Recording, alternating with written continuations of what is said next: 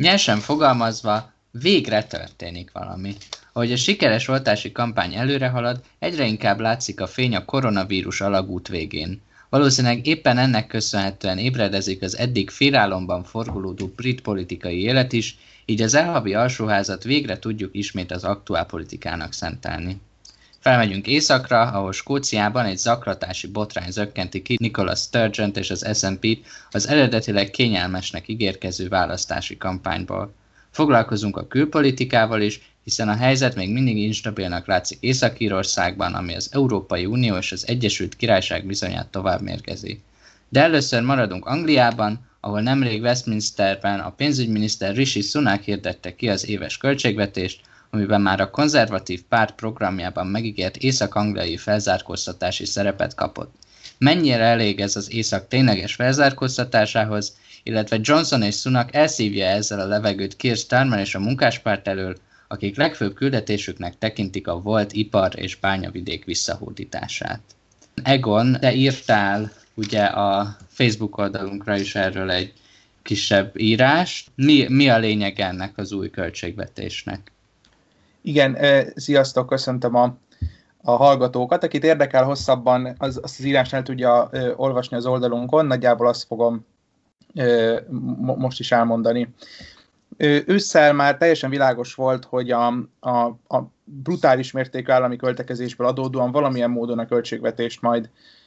konszolidálni kell. Az elmúlt évben az államadóság kb. 355 milliárd fonttal nőtt, a költségvetési hiánya GDP-nek kb. 17%-át tette ki, és nem volt meglepetés, Rishi Sunak már tavaly össze bejelentette, hogy valami fajta konszolidációra szükség lesz. Ar- akkor beszéltünk is róla, legalábbis volt egy ilyen félmondat, hogy hogy igazából ez a költségvetés fogja felfedni, hogy a kormánynak mik is a, a, a preferenciái, vagy mi a gazdaság filozófiája. És egész sok minden kijött ebből, nem minden, majd várhatunk a Covid utáni időkre, de egész sok minden érdekesség volt ebben a, ebben a költségvetésben.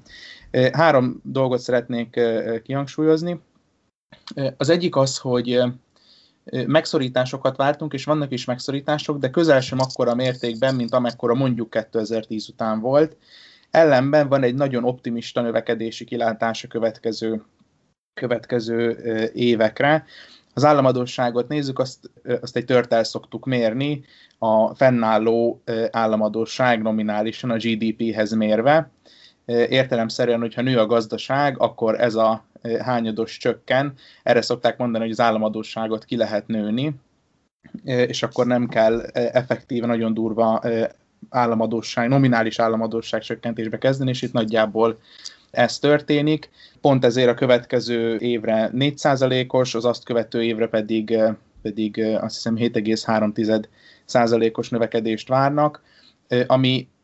az első évet tekintve nagyjából egybeesik a, a piaci várakozásokkal, az azt követő évre egy kicsit optimista.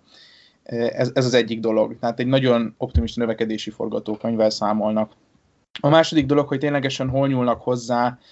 a költségvetéshez. Látni kell, hogy be volt korlátozva a konzervatívok mozgástere ilyen szempontból. Korábbi választási manifestóban ők megfogadták, hogy áfához, a személyi jövedelemadóhoz, illetve a munkajárulékokhoz nem fognak hozzányúlni, és ezt az ígéretet betartották, ami már eleve bekorlátozza a lehetőségeket. Emellé járult még az, hogy egyébként a bértámogatási programot, amit a pandémia alatt vezettek be, ezt meghosszabbították szeptemberig. Egyelőre még csak kiadás növelést látunk, megszorításokat nem nagyon.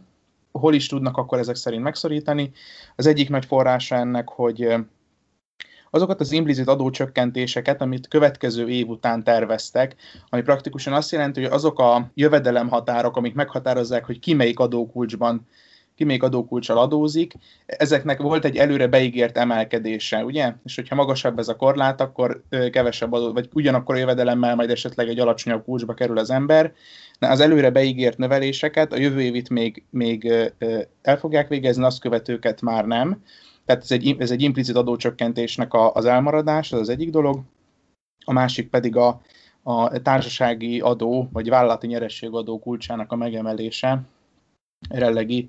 19%-ról 25%-ra.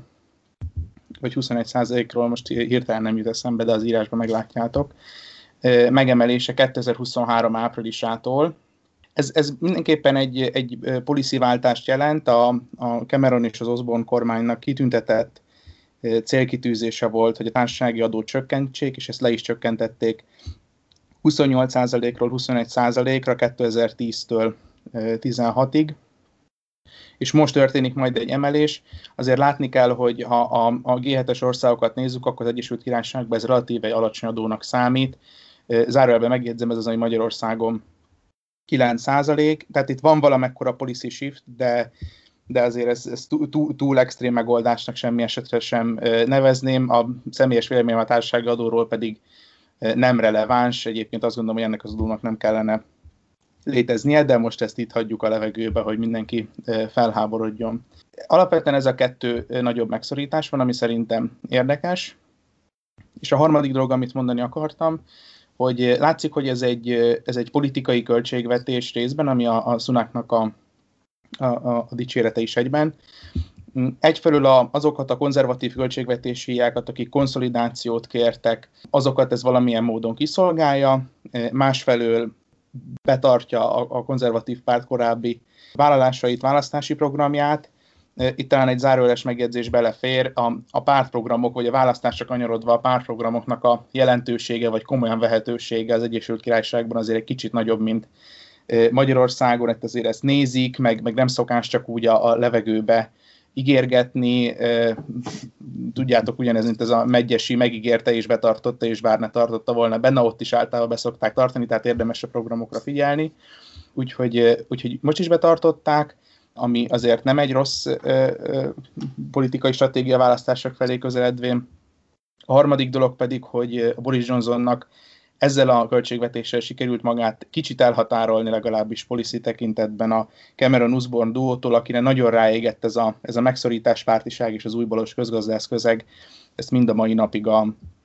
a fejükhöz vágja. Szóval, hogy összegezzem kicsit, ha megvalósul ez a gyors kilábalás, ez a, ez a V-alakú kilábalás a következő években, akkor ez egy sikeres költségvetési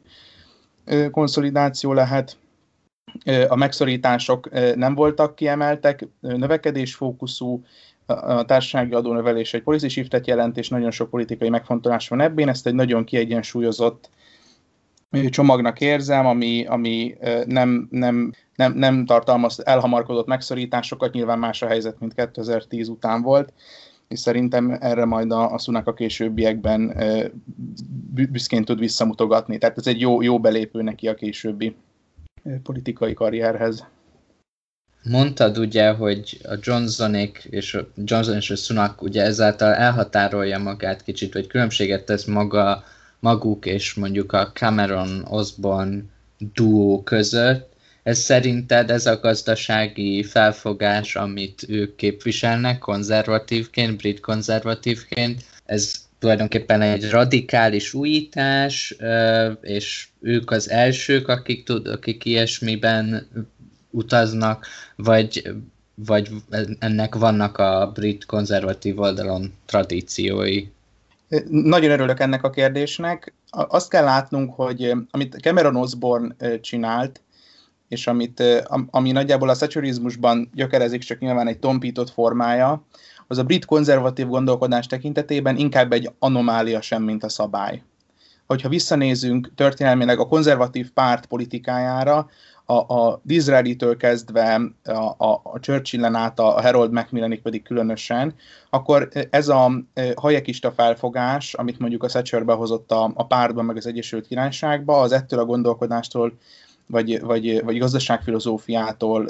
alapvetően idegen, tehát hogyha a pártprogramot nézzük, akkor, vagy a párt gazdaságfilozófiát, akkor mindenképpen, és ha meg a brit konzervatív gondolkodásról beszélünk általában, reprezentálja ezt most a példában akár a Scruton, akár az, az Oaksot, akkor van azért egy nagyon erős hajlam arra, hogy azt fogadják el, ami, ami stabilitást jelent, ami, ami működik, pragmatikusak és nem feltétlenül ideológia alapon kezdenek el politizálni, és én itt nagyjából valami hasonlót látok, tehát ha úgy tetszik, a, ez a fajta pragmatizmus, amit ez a költségvetés is, is mutat, ez a brit konzervatív politikai hagyományba, vagy, vagy gazdaságpolitikai hagyományba jobban illeszkedik, mint a, mint a, a, a, a Thatcherita piacpártiság, és igen, szerintem itt, itt le is zárom a, a, a gondolatmenetet. Nyilván még a jövő, meg a következő költségvetések sok mindent tartogatnak, de ami fontos, hogy szerintem ez nem egy, nem egy tudatos politikai, meg gazdaságfilozófiai megfontolás, inkább csak egyfajta ilyen ösztönös cselekvés, ami, ami akár működhet is. Iván, ugye beszéltünk arról többször, hogy um, megpróbálja a, a, nagyrészt a Brexit szavaz, Brexit népszavazás következtében elveszett észak-angliai szavazó rétegét visszacsábítani azzal, hogy adott esetben a konzervatív oldalnak a ku- bizonyos kultúrelemeit átveszi a patriotizmussal való patriotizmus hangsúlyozásával, és bizonyos más értékek felemelésével és hangoztatásával, de úgy csenni el a konzervatívoktól ezeket a szavazókat, hogy eközben jobb újraelosztási politikát hirdet, mert ugye ezeknek a szavazóknak azért az egy, egy kedves, és nagyjából egyetértnek vele. Szerinted, hogyha Sunak és a Johnson alapján,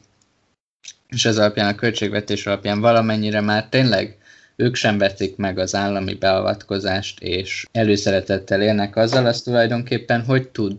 így Kirstánmer mozogni, milyen lehetősége van, hogy, hogy, hogy, hogy a, a, a szavazóit így visszaszerezze, máshova kell -e mennie, vagy, vagy csak csinálni valamit csak jobban? Hát ez egy remek kérdés. Szerintem azért én azért szkeptikus vagyok, hogy mennyire van, vannak itt állami beavatkozások. Nyilván ennek egy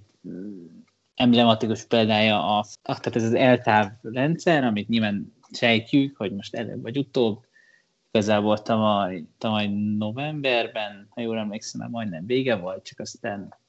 az újonnan bevezetett lezárások miatt már nem tudták kivezetni, de hogy ez nyilván előbb vagy véget fog érni, szóval lehet arra számítani, hogy a szunák, és, és, és lehet arról hallani, hogy Rishi Sunak alapvetően ezt preferálja, hogy alapvetően minél előbb a, a kiadási oldalát és a költségvetésnek visszahozni a, nem tudom, kontroll alá helyezni. És ezért van egy csomó olyan, szerintem, hogyha úgy nézzük, hogy mennyit költött a konzervatív kormány az elmúlt egy évben, akkor arra persze nagyon nehéz ráígérni, mert az Egon is elmondta, hogy 350 milliárd font? 355 milliárd, igen. 355 milliárd fontot javukra, vagy ellenükre, nem tudom. Tényleg, szóval nyilván ezek hatalmas pénzek, ez nem lehet arról, tehát nyilván ezt nem lehet mondani, hogy majd akkor a Starmer kormány 500 milliárd fontot fog eladósodni, mert,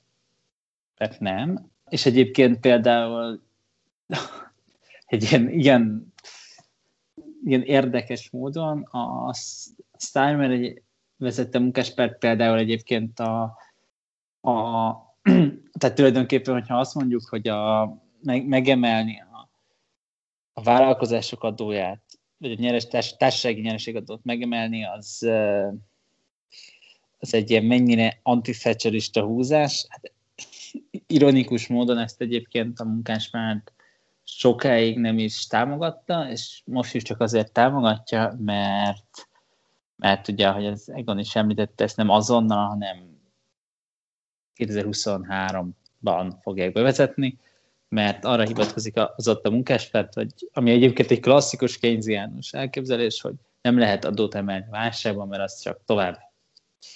folytja meg a gazdaságot. Ez egyébként az viszonylag ritka helyzet állt elő, hogy a munkáspárt balszárnya, és,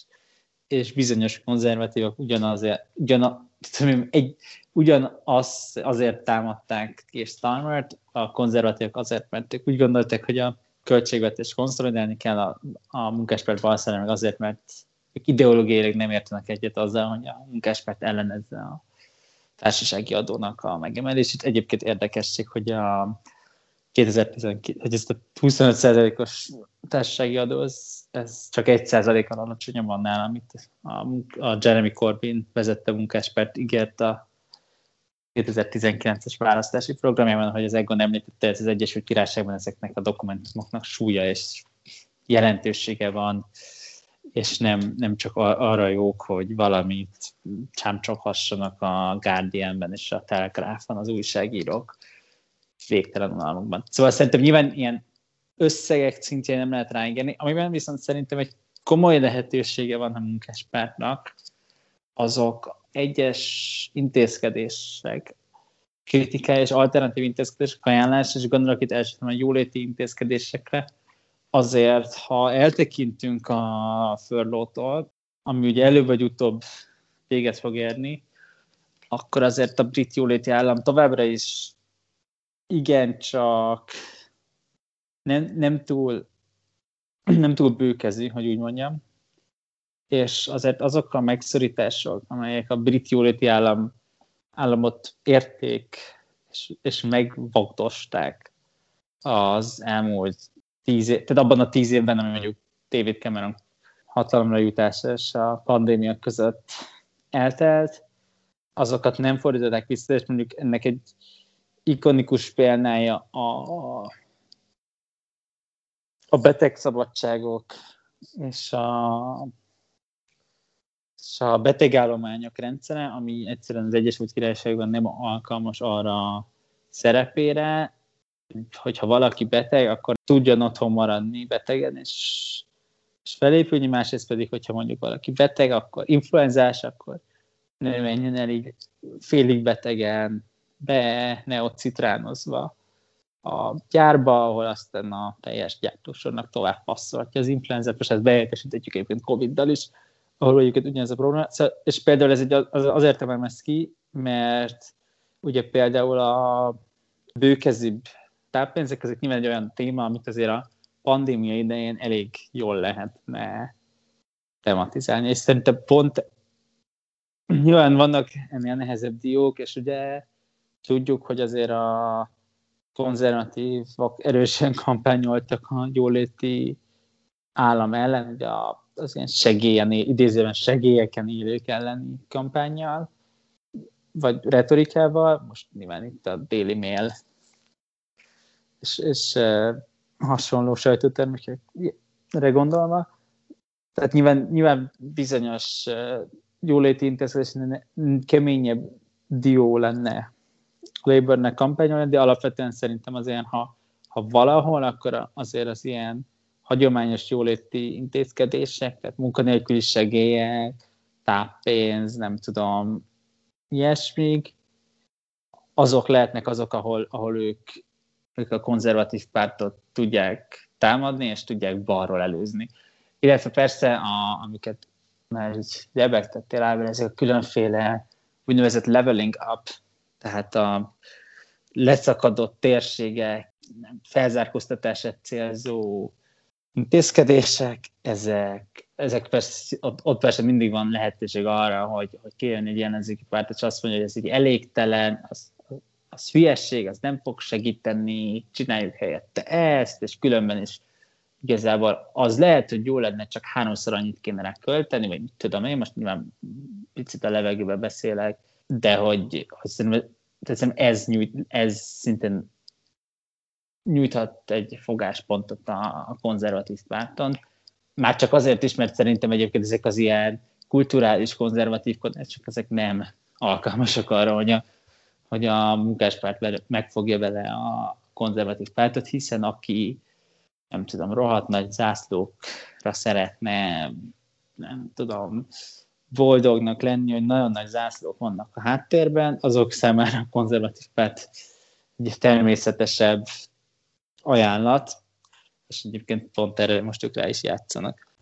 Jó, igazából azért kérdeztem, mert volt egy nagyon érdekes mondata a, a költségvetés környékén a Kirstármenek, hogy jó, jó, most ilyen ez a Rishi Sunak, de előbb-utóbb leesik róla az állarc, és majd olyan lesz, mint a konzervatívok közül mindegyik volt, és akkor majd elveszi a jólét intézkedéseket. És az jutott eszembe egy kicsit erről, hogyha abban reménykedik, hogy, hogy, ne, hogy nem a mostani policy kritizálja, hanem reménykedik benne, hogy visszamegy a konzervatív párt egy korábbi módjába, és csak az ellen kampányol, akkor, akkor, az, akkor szerintem nagy aggodalomra ad ez okot a munkáspárt szempontjából, mert akkor tulajdonképpen lehet, hogy végül is nem lesz igaza, és nem megy vissza abba a Cameron Thatcher féle dologba, és akkor megint ott tart, hogy kultúr dolgokban kedvezett a jobb oldalnak, de nem tudta visszaszerezni a, nem feltétlenül tudja visszaszerezni a északi régiót. Tehát inkább az, az, az lenne elsősorban a kérdésem, hogy, hogy um, szerinted uh, elég az, hogyha, hogy, hogy jó-e az, hogyha elsősorban erre az északi régióra hajt ő is visszaszerzésbe, vagy inkább keresgéljen máshol? Ez egy érdekes kérdés, és egyébként szóval szerintem is igazad van, hogy azért a Starmer nem egy nagyon nem adja nagyon-nagyon erőteljes kritikáját jelenlegi kor, konzervatív költségvetések. Azért azt szerintem fontos hangsúlyozni, hogy ugye azért attól, hogy most a konzervatív párt lényegesen költekezőbb politikát folytat, azért, azért az az elmúlt, mondom, ezt a tíz évnyi konzervatív kormányzás megszorításait nem tette meg, nem történté. És ugye amikor arról beszélünk, hogy, hogy mondjuk nem emelik meg a tehát, hogy mik azok, amikhez nem nyúlnak hozzá, és nem emelik meg a táppénzeket, ahogy említettem, ugye itt tényleg lehetne azzal kampányolni, hogy valójában nem csinálják azt vissza, amit, amit csináltak, csak nem, nem vágják még tovább a segélyeket, hanem meghagyják őket azon a szinten, ameddig eddig vágtak. Ez szerintem egyébként lehetne egy tök jó támadási felület, és abszolút igazad van ebben, hogy, hogy, hogy ezekkel egyáltalán nem él a, a munkáspárt, és fontos lenne, hogy éljen, mert ahogy mondod, nyilván valami, vala, valamennyivel sokkal konszolidálódtabb lesz a brit költségvetés 2024-ben, amikor a következő választás eljön, mint, mint most, vagy jövőre, de azért nem lehet azzal számolni egy, egy pártnak, hogy majd majd Rishi Sunakban elő fog jönni a benne élő Margaret Thatcher, ami egyébként szerintem Rishi Sunakban van egy benne élő Margaret Thatcher, mint Rishi Sunak magánemberben, de, de lehet, hogy inkább a politikai túlélés érdekében. De tehát, hogy változnak a, azért most, most elég sok gazdasági, csúnyán szóval ortodoxia került megkérdőjelezésre. Például most ugye arról lehetett olvasni, hogy az említett 355 milliárd font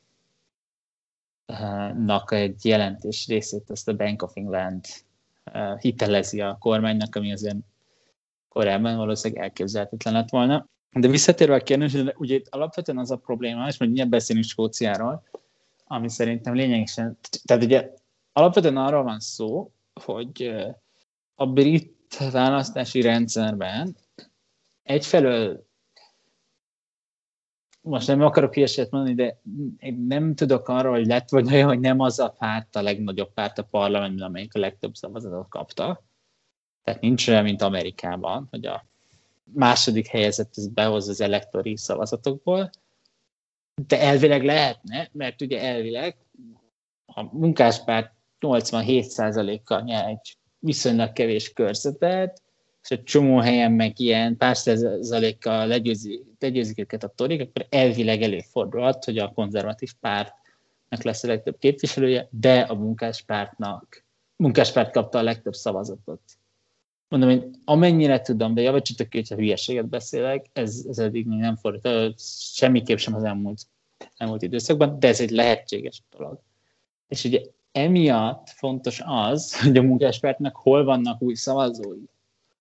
Tehát, hogyha nagyon kevés hely volt, ahol 2019-ben a munkáspárt erősödni tudott 2017-hez képest, hozzátéve, hogy 2017 egy viszonylag jó éve volt a munkáspártnak így a 21. századi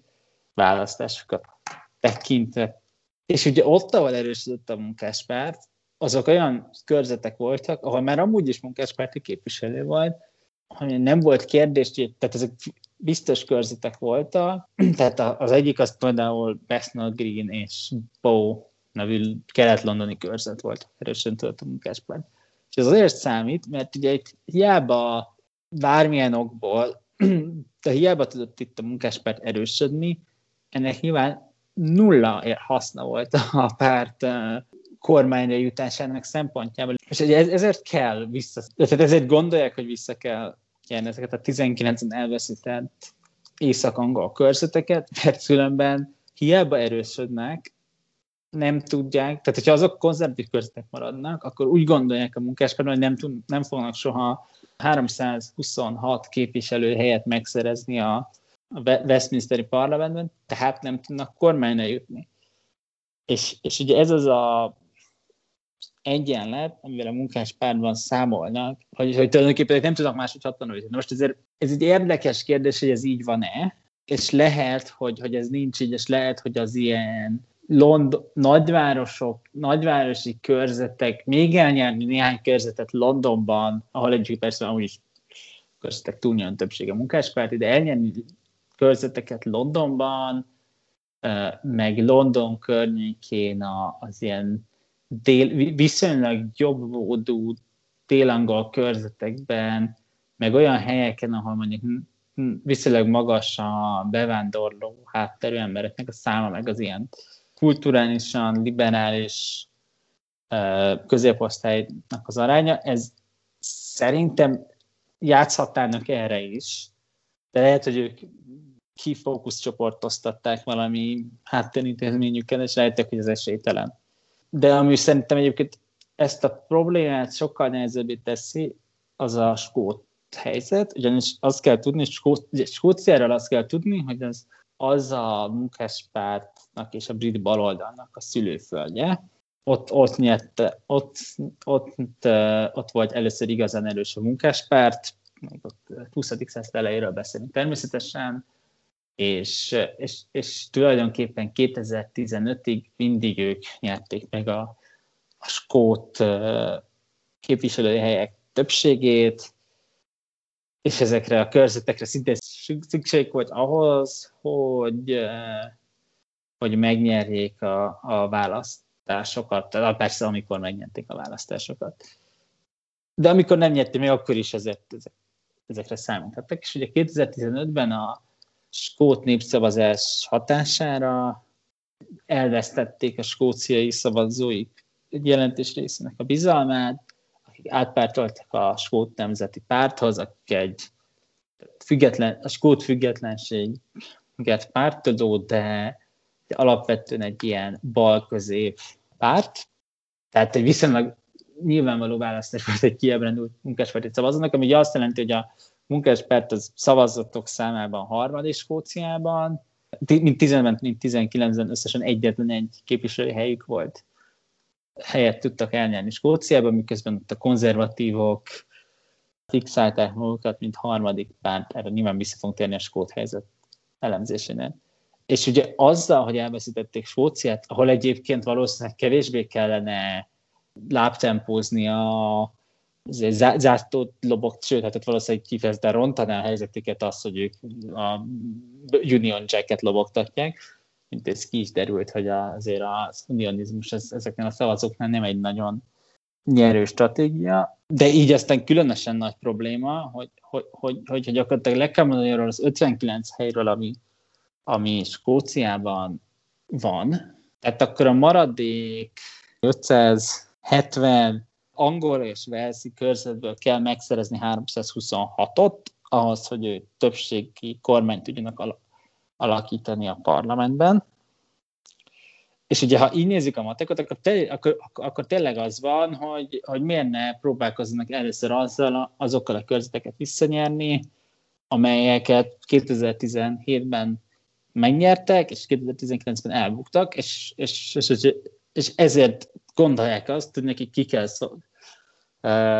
ki kell szolgálni egy ilyen, ahogy ők elképzelik ezeket a szavazókat, tehát egy gazdaságilag baloldali, de társadalmi viszonylag konzervatív szavazók, és akkor hozzájuk egy gazdaságilag baloldali, de társadalmi viszonylag konzervatív politikával kell, folyt, ö, kell visszanyúlni. És sokszor látjuk, hogy Steinman ezzel próbálkozik. Az egyetlen probléma, és én ezért vagyok nagyon szkeptikus azokkal a mozgalmakkal, amelyek az üzenetüket a megszólítani vágyott szavazóhoz manikűrözik, hogy közben persze társadalmi nem tud igazán társadalmi konzervatív lenni, mert hogyha igazán társadalmi konzervatív politikus lenne, akkor úgy küldeni előtt a pártja a holdra, mint annak a rendje, és, és hogy ezzel neki azzal kell számolni, hogy a munkáspárt tagsága és a munkáspárt leglelkesebb tábora, most nem tagság tábora, azok nem értenek egyet azzal, hogy ő zászló lengetési, és most én mindig ezt tudom, de ez most egy éppen jelenleg zajló ilyen Twitter kultúrharc csatatér. Tehát, hogy egyszerűen szerintem ez az, amit ami miatt ez szerintem félre fog siklani. Persze, hogy nem, nem tud a konzervatív pártnál konzervatívabb lenni egy munkáspárti képviselő, viszont egyelőre nem is mutat nagyon, nagyon azt, hogy, hogy azt mondja, hogy jó, jó, hát mi egy kicsit nem tudom, mi nem ellenezzük annyira a mit tudom, bevándorlás, de egy, egyébként neked nem a bevándorlás miatt nincs munkát, hanem azért, mert tudom, Thatcher alatt bezárták a szénbányákat, és ha nem vennéd észre, de nem is jön bevándorlás, csak idei munka. Vajon miért? És teremtik egy olyan gazdaságot, ahol ide jöhet fél Lengyelország lakni, neked akkor is lesz munkád, ezt kéne nekik üzenni. És másrészt az, hogy lám, lám, ők mondják azt, hogy mi a népegyszerű gyereke vagyunk, mert mi nem Londonban lakunk, hanem Oxfordba, és ez nem London, mert körülbelül ilyen szinten mozognak ezek az üzenetek. De véget ér a, a Furlough Fox, Fox te magasabb munkanélküli segélyt kapni, mint kaptál, amikor a állítólag előző konzervatív garnitúra volt, akik, akiket ők állítólag már nem. Nem fogsz. Akkor szavazz inkább ránk. Szerintem ez lenne, a, ez lenne az útja a, a munkáspártok ezekhez az éjszakos szavazókhoz, mondom, pertéve, hogy, hogy, hogy ők tényleg úgy gondolják, hogy, ezek, hogy csak ezeken a körzeteken keresztül tudják tudnának egyáltalán közelébe kerülni a hatalomnak. Legalábbis, legalábbis önállóan. Egyébként az a, az a dilemmájának a késtermelnek szerintem a legnehezebb része, hogy ugye bizonyos szempontból hát három, de leginkább a kettő a legproblémásnak neki, de két helyről vesztette el szavazókat, Skóciából a skót nacionalistákhoz, és Angliából az angol nacionalistákhoz. És ez, ez önmagában egy valamelyiket be kell áldozni, ha valamelyik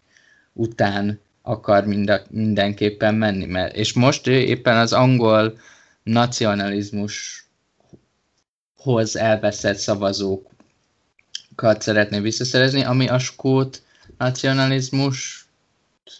vagy a, a skót nemzeti érzelmű embereknek még jobban fáj, és egyébként pont ezáltal erősíti meg az SMP narratíváját, hogy látod, a munkáspár ugyanúgy nem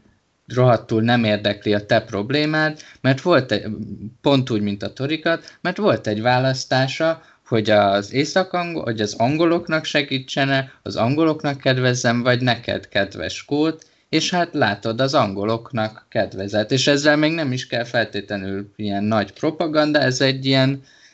e, tény lefektetés, ami az SMP-nek a narratíváját segíti is, hogy a Westminsteri politikában egész egyszerűen a skót szavazóknak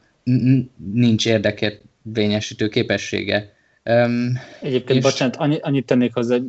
bár, bár ez fejembe volt, de én azt hiszem a nyelven nem jutott el, hogy hogy egyébként abszolút elfejtettem megemlíteni a verszieket, ezért minden verszi hallgatónktól elnézést kérek. A verszieket azokat egybe szokás venni a észak-angolok körül, és az elmúlt néhány évben egyszerűen azon egyes hasonló folyamatok voltak, gazdaságilag is, meg ugye ellentétben, azt a nagyon hiszen stabilan marad espárt is kótokkal, Velsziek szintén a Velszi szavazott többség szintén Brexitet támadott, és természetesen hogy ez egy hagyományosan egy munkás környék, ezért a munkáspárt mindig is erős volt szintén. És, és ez sokan ugye szintén ugyanezt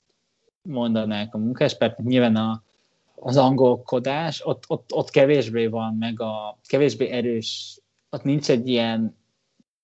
azonnali függetlenségpárt, függetlenséget azonnal követelő mozgalom, mint a skótoknál,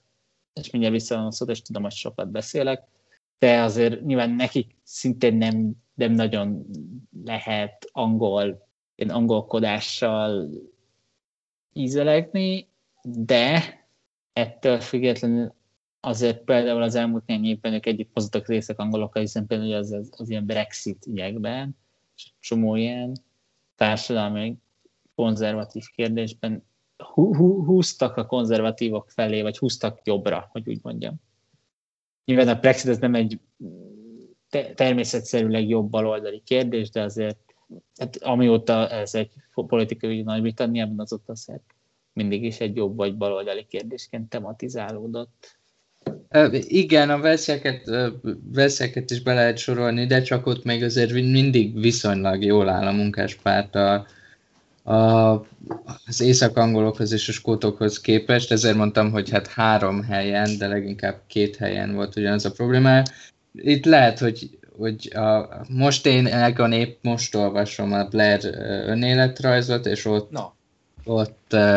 ott pont mondta a Blair, hogy, hogy ugye az volt a munkáspártnak akkor a legnagyobb problémája, hogy a Skóciában, Észak-Angliában és Londonban mindig nyer, de nem tud Dél-Angliába behatolni sehogy, és azért kellett egy picit a, a munkáspártot átvinni ilyen centristább irányba, és hogy alapvetően van a munkáspártnak akár egy centrista múltja is, tehát ha valaki nagyon szeretne, valaki nagyon kinyában akar és el akar menni oda, oda is el tud menni, csak kérdés, hogy, és, és, és ez talán most pont azért lehet érdekes, mert, mert mondjuk az ilyen szociálisan liberális, vagy kulturálisan liberális szavazóktól meg kicsit elmegy a konzervatív párt, és ugye sok konzervatív párti, mar, maradáspárti konzervatív szavazó például végül a konzervatívokra szavazott le 2019-ben, mert túlságosan fél Jeremy Corbyn. Tehát arra is el lehet menni, csak kérdés, hogy ez mennyire lenne elég a skót és a velszi és az észak-angol helyek nélkül. Én nem, én utálom az ilyen fatalista dolgokat, biztos vagyok benne, hogy nem, hogy lesz még a munkáspárti kormánya Nagy-Britanniának, csak most éppen elég nehezen látom, hogy merre, vagy hogy milyen út alapján lehetne. Egon gyorsan, hogyha pisztolyt szegeznének a fejedhez, és neked kéne Kirstármernek tanácsot adni, mit mondanál neki? És aztán szerintem menjünk is tovább Skóciába. Mielőtt tanácsot adnék Kirstármernek, és itt a őszinte jó szándék azért megkérdőjelezhető, szóval így közepesen tudok így ilyen lelkesen válaszolni, de fogok mondani valamit.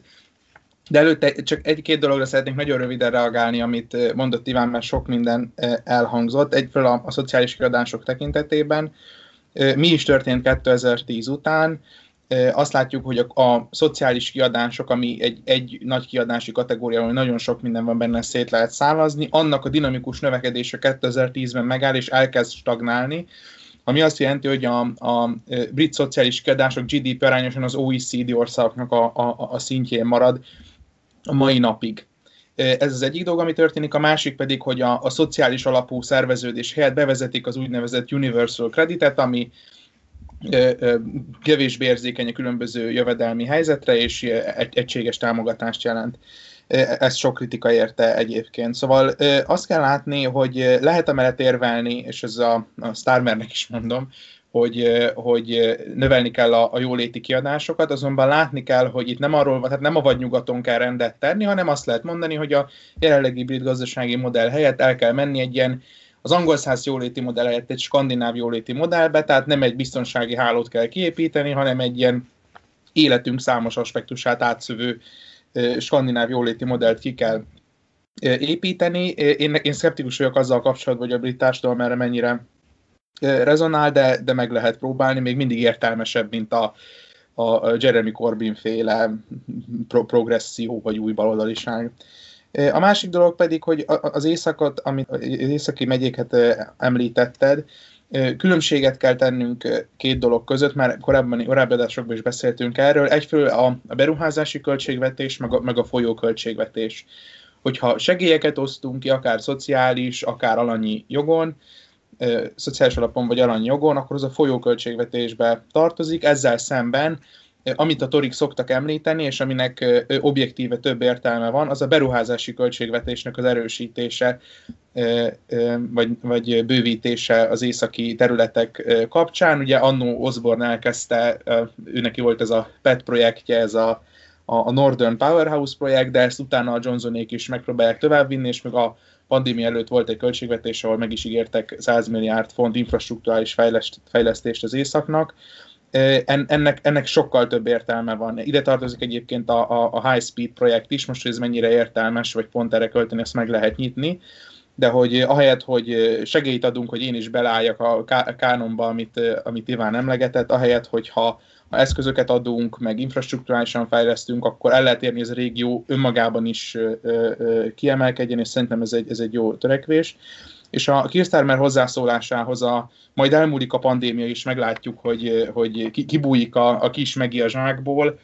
Szerintem ez, ez, a, ez a politikai kétségbeesésnek a definíciója. Tehát mikor így nem tud kritizálni a, a, az ellenfeledet, mert így alapvetően jól csinálja a dolgát, és akkor azt mondod, hogy nem mondtad, de gondoltad. Ugye, így, így nagyjából ez a kommunikáció, és itt, itt ott téved a munkáspárt, meg alapvetően ez, a, ez az új baloldalon egy ilyen, egy ilyen kurva nagy tévedés,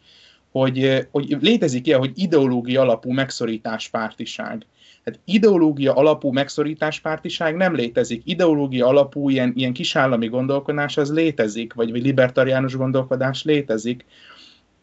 vagy, vagy, vagy államszkeptikus gondolkodás létezik. Az, hogy egy válsághelyzetbe kell-e megszorítani, vagy se, ez azért nagyjából egy technikai kérdés, vagy egy, úgy tetszik, egy, egy tudományos vagy közgazdaságtani kérdés, az más, hogy egyébként a, erről a közgazdaságtani gondolkodás sok szempontból változott tíz év alatt. Egy politikus ideológia alapon nem szorít meg, hiszen szavazókat ijeszt el magától. Nincsen, hogy ideológia alapú, ilyen, ez a, ez a forfán antagonista megszorítás pártiság, ez, ez, ez nem létezik, és a kritikának itt ez a ez volt a, a tárgya, és, és én ezt egy hülyeségnek tartom továbbra is. Olyannyira nem létezik ez a megszorítás pártiság, hogy a, a 2021-es költségvetési hiányt nagyjából még 10% fölülre jósolják, ami, hát azért, ami azért elég ijesztő. Szóval, és akkor, hogy mit tanácsolnék a Keir Starmernek? Hát nincsen egyszerű helyzetben, a skót helyzetet nagyon részletesen elemeztétek, én, én azt tudnám tanácsolni, hogy, hogy egyfelől, ami, ami miatt a Tony Blair veszélyes volt a, a torikra, a, a józanésznek a, a politikája, az, tehát ez, ez a kicsit ideológiamentes, középre húzó, pragmatikus politizálás, ami a Jeremy Corbynban nagyon nem, nem volt meg. Ebbe a, a Starmerbe a potenciál benne van, csak csak hát kicsit karizmát kell növeszteni, meg, meg csökkenteni a, az unalmi faktort, ez az egyik. A másik nagyon fontos dolog pedig a, a, a pozitív nemzetkép, és tudom, hogy ugye mondhatok, hogy nem lehetnek toribbak a, a, a toribbaknál, de, de azért én ezt, ezt fontosnak tartanám. Emlékszünk, még zajlott a, a munkáspárti vetélkedő, hogy ki legyen az elnök, azért a, Lyson Andy kapcsán például többször elmondtuk, hogy ott azért van egy olyan fajta pozitív nemzettudat, vagy pozitív nemzetkép, ami akár elférne a munkáspártomba, és ettől nem lesznek fasiszták. Én azt gondolom, hogy ezzel tudnának szavazókat szerezni, és különösen azokon a, azokon a, területeken, ahol egyébként vesztettek. De remélem nem csinálják meg, mert akkor a Toriktól visznek el szavazókat, úgyhogy remélem Kirszár, mert nem hallgatja meg az adást. Én ezt Jó. kb. garantálom neked, hogy nem hallgatjuk az adást. uh, majd, majd És magyarul se tud, azt hiszem. Egyébként azért is kell neki szegénynek tanács, mert egy éve júniusban az emberek 48%-a azt mondta, hogy elégedettek vele, és 21%-a, hogy, hogy nem. Most 45%-a mondja azt, hogy nem, és 32, hogy igen a Jugov szerint, úgyhogy szerintem valamelyikünkre illene hallgatnia, bár hozzá, tegyük hozzá, hogy ha hosszú távon gondolkodunk, akkor lehet, hogy a Kirstármen akár mindig is egy söprögető figura volt, aki adott esetben a rothadt talmákat kiszedi, leszedi a fáról, és a szüretre készíti elő, hogy aztán egy nála jobb, akár a már említett Liza Nendi eh, taroljon a következő választáson, nem a mostanin, hanem amit majd elveszít, és utána majd meglátjuk. Én azért ehhez annyit tennék hozzá, Igen? és részben érted, hogy Tony Benek volt egy pozitív nemzetképe, de azért ez az is hozzáadódik, hogy ez a pozitív nemzetkép ez annyira erőteljesen anti hát ezt nem is tudjuk elmondani, hogy anti-tori nemzetkép volt, mert nem ez volt a lényeg, hogy mocskos torik, persze mi a brit nép,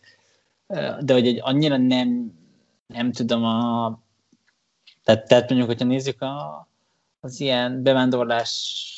és multikulturalizmus témákat, ugye ez, ez annyira hozzá tartozott az, hogy, ez, hogy, hogy büszke multikulturális nemzet vagyunk, és büszkén a mi nemzetünk a Spice Girls nemzete, hogy, hogy én hogy, hogy megdöbbentően sok, sokszor látja az ember leírva ilyen mythbustingot, hogy, hogy jó azért a, azért a Tony Blair alatt is, mit tudom én, hoztak menekült ellenes intézkedéseket, és nem volt ezért az annyira bevándorlás párti kormányzás, mint ahogy azt ők elgondolják, és ugye ezeket alapvetően olyan kontextusban írják le, hogy az emberek egyrészt nem feltétlenül Tony Blair rajongói, másrészt meg szóval, hogy nem, nem a Daily Mail riogatásaiból szerzik az információikat. Egyébként ez érdekes kérdés, hogy fel tudnám most a munkáspárt építeni egy, egy, egy ilyen munkáspárti nemzettudatot, vagy, nem, vagy egy ilyen, ilyen Cool Britannia 2.0-át. Jó, akkor megyünk is Skóciába, ahol ugye nem sokára, május 6-án um, választások lesznek, skót parlamenti választások lesznek, ezen eleinte tarolni, minden poll azt hogy tarolni fog a Skót Nemzeti Párt, de mostanában egy picit beesett, és már legtöbb helyen csak az jön ki, hogy egyes, egyfős többsége lesz, vagy akár zöld párttal kell, hogy koalícióba lépjen, és hát ez neki annyira nagy problémát nem jelentene, mert a zöld párt szintén egy alapvetően függetlenségpárti párt. De tulajdonképpen miért történt ez, és akkor most következik a világ történelem legbonyolultabb összeveszése, illetve a legbonyolultabb következményei az összeveszésnek. De miről is van szó? Itt két főszereplő van, mindkettő SMP is nagyágyú, a mostani Skót első miniszter Nicola Sturgeon, és az S&P volt vezetője, és az egyik legprominensebb politikusa Alex Salmond, aki Sturgeon elődje volt, és egyébként nagyon jó kapcsolatot ápoltak egymással. Aztán ugye Salmond a 2014-es kudarccal végződő függetlenségi népszavazás után mondott le. De mi is történt itt pontosan? Történt, hogy ugye 2017 vége fele indult el a MeToo mozgalom, ami sok uh, intézményben intézményt arra sarkalt, hogy alakítson ki egy zaklatási eseteket kezelő útmutatót, és ezt vegye komolyan, és ezt a Skót parlament is megtette. És ekkor 2018-ban Alex Salmondot megvádolták azzal, hogy 2013-ban szexuálisan zaklatott két nőt. Ez azért tehették meg, mert a, ezt a skót parlamenti útmutatót ezt visszamenőlegesen is ér, érvényben érvénybe tették. Tehát 2018 elején megvádolták Salmondot azzal, hogy szexuálisan zaklatott két nőt, és aztán később olyanok is kiderültek, hogy a közférában dolgozó emberek annyira féltek tőle, hogy direkt úgy szervezték a munkát, hogy nővel sose legyen egy helyen egyedül az Alex Salmond. Ekkor ugye már a Salmond nem volt képviselő, sem a skót, sem a brit parlamentben, de elindult ellene egy nyomozás, és akkor itt van egy olyan pont, ami később fontos lesz, és akkor, mert hogy már 2018 márciusában, áprilisában Alex Salmond ezt elmondta az akkori skót első miniszternek, Nikola Sturgeonnek azt állítja, hogy beszéltek erről a dologról. Miután befez, befejeződött ez a vizsgálat, ami ugye azt találta, hogy zaklatott a Salmond, augusztusban, 2018-ban ez kiszivárgott, és óriási botrány lett, és a Salmond a részleteket nem tagadta, viszont elindított egy jogi vizsgálatot, mert szerinte nem volt fair vele a vizsgálat, és az, az az ő lejáratása készül, és ezt a jogi felülvizsgálatot megnyerte a bíróság nekiadott igazat, hogy részrehajló volt a nyomozást, többek között azért, mert az egyik ember, aki kivizsgálta ezt a helyzetet, ismerte az egyik nőt, aki panaszt tett, így a skót kormány ezért kártérítést adott Alex Salmonnak. Ezt a skót kormány ügyvédjei azt mondták, hogy mindenképpen fizessék ki, mert nincs semmi jogi alapuk, hogy ez, ezzel ezt megkérdőjelezzék, de azért elindult két jogi vizsgálat is ezzel kapcsolatban, ez maga a skót parlament, másrészt pedig Sturgeon, Nicholas Sturgeon az akkori első miniszter indított el, hogy megszegte a miniszteri kódexet. Aztán már ezzel később, ezután 2019-ben Salmondot bevitték a rendőrségre, és még több zaklatási ügy kiderült. Aztán, a, ami a Skót parlament procedúráját vizsgálja a vizsgálat, amiről mondták ugye a Skót kormány képviselője, hogy semmiképpen se vizsgálják ki, mert nincs jogalapja. Ez a vizsgálat behívta volna, ez már most történt januárban, Alex elmondott tanúzásképpen, akinek referálnia kellett volna egy írásos ö, tanús közleményére, viszont az írott vallomásból kihú, az írott vallomását titkosították, titkosította a, a skót parlament, mondván ne látszódjon a neve a nőknek, akik panaszt tettek, és mivel a Salmond azt mondta, hogy a szóbeli tanúskodásában referálnia kéne erre a szövegre, de nem tud, mivel titkosítva van, ezért gyorsan lemondta a megjelenést a bírósági teremben. Ekkor az Andrew Neil nevében fél, fémjelzett Spectator jobboldali magazin bíróságra megy, hogy van-e tulajdonképpen valami gátja, hogy ezt a írásbeli vallomást bemutassák-e vagy nem, és hát a bíróság azt mondta, hogy nincs, úgyhogy a Spectator ezt nyilvánosságra hozta a saját honlapján. Viszont, amikor a skót kormány mondta, hogy oké, okay, akkor ezt nyilvánosságra hozzuk, akkor kihúzott belőle pár sort, de mivel ugye mivel a Spectator honlapján tudjuk, hogy milyen sorokat húztak ki ebből, ezért azt is tudjuk, hogy azokat a bekezdéseket és adatokat húzták ki, ami alapvetően Nikola Sturgeonnek ciki, mert az derül ki belőle, hogy beszélt Alex Salmondal a nyomozásról még 2018 márciusában, amit ugye Sturgeon egész végig tagadott, aztán megváltoztatta a történetét, hogy beszélt alapvetően Salmondal, de volt egy meetingje, de az annak semmi köze nem volt ehhez a szexuális zaklatáshoz. Ezek után Salmon megjelent a bíróságon, és azt mondta, hogy Sturgeon félrevezette a skót parlamentet, ugyanezzel a szöveggel, hogy mert egyszer azt mondta, hogy nem volt meeting, de aztán meg azt mondta, hogy volt, de nem erről, és hogy ezekről a meetingekről alapvetően kellett volna jegyzőkönyvet készíteni, hiszen ez egy kormányzati meeting volt, vagy nyomozás volt, és azzal, hogy nem volt jegyzőkönyv, és azzal, hogy hazudott arról, hogy beszéltek az akratásról, vagy nem, félrevezette a skót parlamentet, ezáltal, hogyha célzottan tette ezt, akkor megszegve a miniszteri kódexet, illetve számon azzal is vádolta a skót kormányt, hogy ügyvédei ilyen politikai motivációból húztak ki bizonyos dolgokat, ami ugye nem törvényes, mert az kormánynak, az ügyvédjeinek függetlennek kell lenniük. Szóval tulajdonképpen a Salmonnak az a problémája, hogy tovább, hogy a kormány a, a tovább nyomozta ki ezt a helyzetet, annak ellenére, hogy el fog, tudták, hogy el fogják vezíteni, ugye, hogy, hogy ne kelljen neki kártérítést fizetni, és azt mondták, hogy ez tulajdonképpen, azt mondja a számot, hogy ezt azért csinálták, hogy ha majd a rendőrségi nyomozás elindul, és ami el is indult, és uh, börtön felé fenyegetik, akkor már senkit nem fog érte, érdekelni, hogy kártérítést fizessenek ki, fizessenek-e neki, vagy nem, és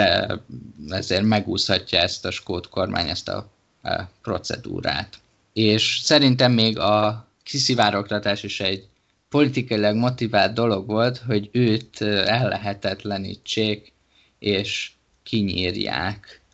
Na, miért mondtam el ezt egyáltalán? És az első kérdésem az lett volna hozzátok, hogy miért tette meg ezt a Salmond, és akkor most cinikusan azt tudom mondani, hogy ez a felvétel napján három órakor körülbelül kiderül, ugyanis Alex Salmond bejelentette, hogy Alba néven új, új függetlenségi pártot hoz létre, amivel az két hó, másfél hónap múlva következő választásokon el szeretne indulni. Na, ez hova teszitek ezt a helyzetet? Mi történt itt? Hát hova teszik? Remélem a hallgatók azok tudták követni a, a fordulatokat. Hát, uh, ugye itt alapvetően ez egy nagyon zigros ügy, hogy ez nyilván minden hallgató számára világos kell, hogy legyen, hiszen szerintem az Ábel 10 percen keresztül megállás nélkül próbálta, próbálta egy különféle fordulatokat magyarázni. Politikai lényege, ami ugye azért, azért tegyük hozzá, hogy a, a, az S&P Roswell kutatásokban az, az, az azt jelenti, a, hogy az ilyen legfrissebb közvélemény kutatásokon ilyen 45 és 50 százalék között mérik a constituency, tehát az ilyen egyéni képviselős szavazásoknál, és a regionális 40 fölött valamivel a, az ilyen listás szavazaton, ugye a skótoknál ott van listás rendszer van, nem is szoktak, mert egy skót parlamentnél ott van ott kb. olyasmi rendszer, mint Magyarországon, és, és itt mind a két esetben azért ilyen 20 ezer körüli, sőt, tehát a másik inkább 25 ezer körüli előny a második helyzet Torikkal szemben, de azt is látni, hogy ahogy az ezt nagyon helyesen mondta, hogy itt azért szóval, hogy ez, ez az egész Alex Salmond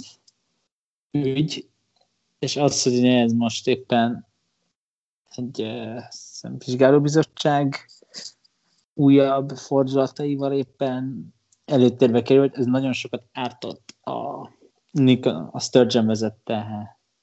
Skót Nemzeti Pártek, és hát ugye mi itt, a, mi itt a lényeg, hogy ez az egész Sturgeon Salmon vita, ami egyébként nem csak egy ilyen, szóval ezt nem úgy képzeljék el a hallgatók, hogy itt, itt kizárólag a nem tudom, a különféle bíróságok előtt zajlik, hanem például a, a, a Skót Nemzeti Párton belül is, hogy mondjam, tehát hogy azért a Salmondisták és a Sturgeonisták között különféle frakcióharcok törtek ki, ennek a emlékezetes pillanata, bár nyilván a Skót Nemzeti Párbeszéd ezt nem fogja fontosnak tartani, mert ugye Westminster, de a, a Joanna Cherrynek, aki, a, aki egy Skót Nemzeti Párti képviselő, az ilyen kikerülése a, a párt frontbenchéről a Westminsteri parlamentben, ami szintén így összekötődik az, hogy egy, hogy egy, hogy úgy mondjam, számondista politikus. Ez a tehát, hogy itt ne, ne csak azt képzeljék el, hogy ilyen perelgették egymást a különféle vizsgálóbizottságok előtt, és kihúzták, és nem tudom, tehát nem csak ezt, hanem tényleg a hagyományosabb politikai frakcióharcokra is hatásra volt. Ugye most az a, ennek az Alba Partinak az a terve, és ez nem csak nagyon nagy titkot, hogy ők azért szeret, tehát ők az elég nagy mellényel állnak a, a, a választás, ezek a supermajority tehát gyakorlatilag kétharmados többséget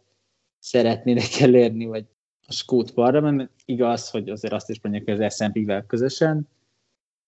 Tehát, hogy azért elég, elég, elég ambiciózus párt ahhoz képest, hogy a választás előtt 6 héttel alapították, és, és ez, ez így a semmiből. Nyilván egy volt első miniszter alapította, de én azért ezek általában szkeptikus vagyok, amikor egy pártot azt kiáll egy politikus, és azt mondja, hogy most én csinálok egy pártot, elven hoznak létre, de hát szerintem azt ki lehet jelenteni, ezért ez a sztori, ez arra, az most ennek a pártalapításnak a fényében nyilvánvaló, hogy az Alex Salmond részéről nyilvánvaló, hogy jelentős részén arról szólt, hogy ő visszakerüljön a politikai élvonalába, és újra a Skót Nemzeti Párt vezetője és akár első miniszter legyen, de nem is akart de ha, ha, ha első miniszteri ambíciói nincsenek, akkor is, hogy ő ne egy ilyen nyugdíjas első miniszterként nem tudom, adja az interjúkat azokat, akik ezekre kíváncsiak, hanem egy tényleg egy aktív politikusként tudjon visszatérni. Igen, május 6-án meglátjuk, hogy ez sikerül-e. Én szkeptikus vagyok, de, de, de szoktak meglepedések történni. Én egész délután azon gondolkodtam, hogy te ezt a történetet hogyan fogod elmesélni. És, és, és azt kell mondanom, hogy ezt a legjobban tetted meg, Ábel, tehát a helyzet, vagy a, a lehetőségből a maximumot teljesen kihoztad a nézőknek mondanám, hiszen mégiscsak hallgatnak minket, hogyha ebből az elmesélésből nem értették meg, vagy nem bírták követni, vagy nem akarták, akkor emiatt ne legyen rossz érzésük, vagy bűntudatuk. Nekem rengeteg videót kellett megnéznem, meg, meg cikket elolvasnom, és még nem, nem gondolom, hogy a sztorinak minden részletet tisztázott. Egy borzalmasan komplikált ügyről van szó, és lehet, hogy nem is tudunk mindent. Szóval ezt, ezt fontos volt elmondani. Megpróbálok kicsit egy nagyobb kontextusba helyezni, hát hogyha az, annak lesz valami hozzáadott értéke. Talán nem hangsúlyoztad elég, Gábel, hogy ez a, ez a két karakter milyen viszonyban van egymással. A, a, elmúlt húsz évben a Skót Nemzeti Pártnak kettő nagyívű karaktere van és volt, az egyik Alex Salmond, aki a volt skót első miniszter, kvázi miniszterelnök, illetve Nicola Sturgeon, aki a jelenlegi. 2014-ben ugye megtartották a skót függetlenségi szavazást, ezt követően Alex Salmond visszalépett, és Sturgeon vett át a, a pártnak, a, illetve Skóciának a vezetését, és itt egy mentor-mentorált kapcsolatról van szó, ugye Obi-Wan Kenobi, ez ugye az Alex Salmond, és Nicola Sturgeon, ő pedig az Anakin Skywalker vagy Obi-Wan Kenobi a, a, a Alex Salmond és a Anakin Skywalker a, a hogy hívják a remélem jól mondtam, most ezt, ha rosszul mondtam a Star Wars. Surgeon, igen. Akkor, akkor jól, ma, jól mondtad, de, jól de mondtam, ezzel okay. letetted a garást, hogy a, melyik a jó fiú és melyik a, a rossz. Nem, itt, itt, itt, igen, tehát Obi-Wan Kenobi és Anakin Skywalker, de mindketten a sötét oldalon számomra. Tehát hozzá kell tenni, hogy itt, itt úgy kell venni az előjeleket. És ugye itt volt a, a számonnak ez a, ez a zaklatási botránya, amit vizsgált ez a, ez, a, ez, a, ez a bizottság, és akkor itt kiszivárgott az áldozatoknak a neve, meg azt mondta a számont, hogy elfogult volt a bíró, mert ismerte az egyik áldozatot, és akkor utána tanácsolták is a skót kormánynak, hogy hát azért ezek után ez az ügy nyerhetetlen, muszáj lesz kifizetni, de nem, ők ezt vitték tovább, és akkor ennek az volt a vége, hogy félmillió fontot ki kellett fizetni az Alex Számodnak, aki ugye diadalittasan utána elkezdett az egészre rákontrázni, és megvádolta a skót kormányt, élén egykori mentoráltjával, hogy hát hogy ez, ez tartatlan, és itt meg mekkora kudarc ez a vezetés részre, és akkor indult el kettő bizottság, hogy ezt az ügyet hogyan is kezelték pontosan. És a bizottságnak az eredményei azok egyébként a héten érkeztek meg, ez egy több hónapja elhúzódó ügy, tehát nagyon sok részlet derült ki kis, kisebb, kisebb adagokban. A független jogi bizottság az felmentette Nicola sturgeon azok alól a vádok alól, hogy ő miközben erről, erről az egész ügyről beszélt, félrevezette a skót parlamentet. Itt ez a vád fogalmazódott meg a Nicola sturgeon szembe, hogy ő félretájékoztatta a skót parlamentet, mikor nem számolt be arról, hogy ő annó találkozott az Alex Salmonddal, és ezzel megsértette a minisztériumi kódexet. Itt ez volt a kritikának a tárgya, és ugye a skót konzervatívok azt mondták, hogy ha ez, ez, ez így van, és ez kiderül a bizottsági anyagból, akkor bizalmatlansági indítványt fognak indítani, és eltávolítják, és, és megsemmisítik sturgeon és egy ideig az, SMP-t. A független bizottság azonban felmentette Nikola sturgeon a skót parlamenti képviselőkből álló bizottság azonban úgy ítélte meg, hogy félrevezette a parlamentet, a keddi napon, most ugye március 26-án vagyunk, a keddi napon a, el is indították a bizalmatlansági szavazást a Sturgeon ellen, azonban csak a torik szavazták meg, a Labour, a munkáspárt az nem, úgyhogy így Sturgeon ezt a, ezt a vihart túlélte. Mi ebből az egészből a tanulság? Itt van egy ilyen, egy mentor-mentorált vetélkedés, és nyilván eszünkbe juthat, hogy itt, itt a, a, az Alex Salmonnak a politikai törekvései miatt lett az ügy berobbantva, azonban szerintem ez kicsit talán leegyszerűsítő magyarázat, és, és mindjárt elmondom, hogy, hogy, hogy miért.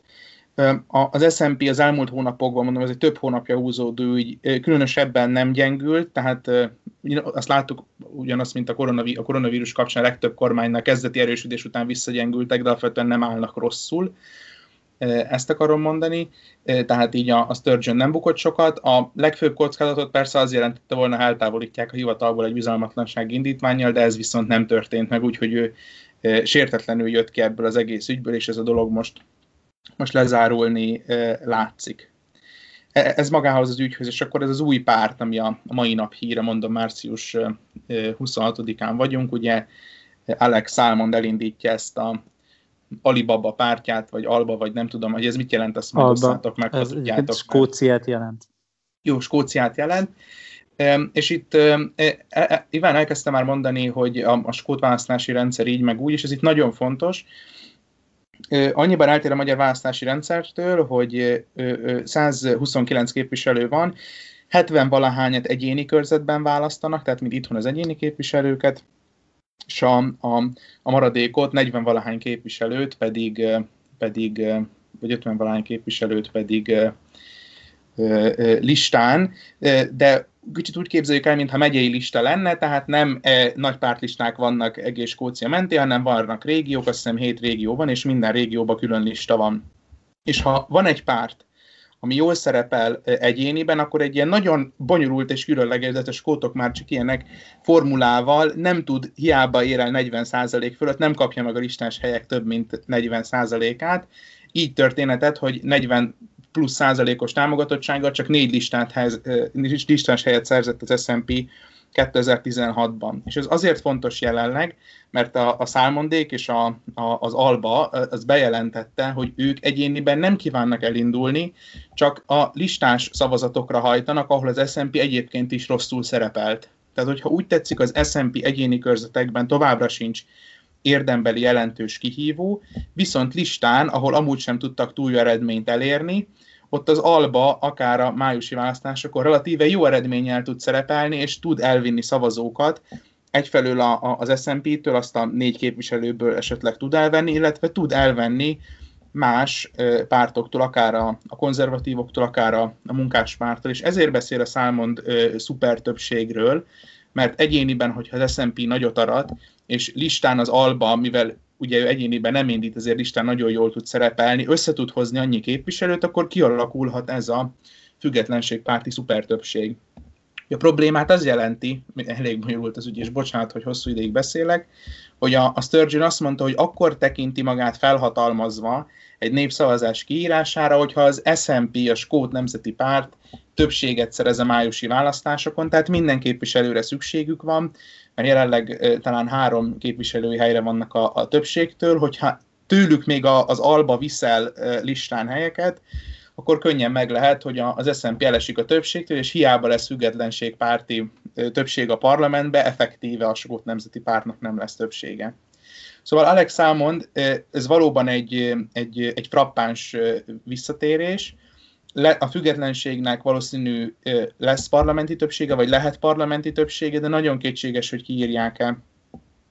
a, a függetlenségi népszavazást május után, mert ez azért így megbonyolítja kicsit a, kicsit a helyzetet. Tehát én azt gondolom, hogy a skót függetlenség ügye, mindemellett, hogy a skót függetlenség támogatottsága nagyon csökkent az utóbbi hónapokban, na, hát több százalékpontot, tehát most már a, nagyjából pariba van a, a, a maradással. E, ez veszteséget szenvedett, illetve azok a pártok, akik listán eddig eredményesek tudtak lenni, ami nagyjából az összes párt, tehát mind az SMP, mind a konzervatívok, mind a munkáspárt, vagy egyébként a kisebb listán érvényesülő pártok, mint a zöldek. Ez a Simonnak a, a, a ugye már régen elkezdett eltávolodni a pártól, ahogy a zaklatás eset is mutatta, az ő bázisa a skót függetlenségi táboron belül alapvetően agresszívabb, kicsit függetlenségpárti, vagy intenzívebben függetlenségpárti, mint a Sturgeon félék, ez több, több, több konfliktus is okozott. Azt gondolták, hogy a jelenlegi skót kormány nem, nem elég hatékony, vagy nem elég agresszív a kérdésben. Itt van egy ilyen mögöttes meghúzódó dolog. Én egyébként örömmel néztem ezt a, Salmond és Sturgeon viaskodást, mert hát lelkes konzervatívként azt gondolom, hogy minden ütés jó helyre megy. Egyébként szerintem a leginkább, akik nem örülnek ennek az új pártnak, azok a zöldek, a skót zöldek, mert ugye az egy ilyen ki nem mondott egyezmény volt, hogy aki függetlenség párti, az, az egyéni körzetben az SMP-re szavaz, második a, a, a listán pedig a zöldekre, mert hogy a zöldek is egy függetlenség párti erő. És így most már azért, ha függetlenség párti az ember, már több opciója lesz, akár az albára, akár a zöldekre szavaz, így akár lehet, hogy ki is tol magával kicsit, a, vagy a függetlenség ügyével, hogy megosztja a listás függetlenségi szavazatot. A t- legtöbb kutatás szerint még igen, ilyen határon van az S&P többsége, hogy egyes kutatások szerint éppen, hogy megkapná, más kutatások szerint éppen, hogy nem, de szerintem azért még akkor is, hogyha csak magának a függetlenségnek van többsége, és a, az SMP-nek nincs, akkor is valószínűleg lesz egy ö, alkotmányos csata a Skót parlament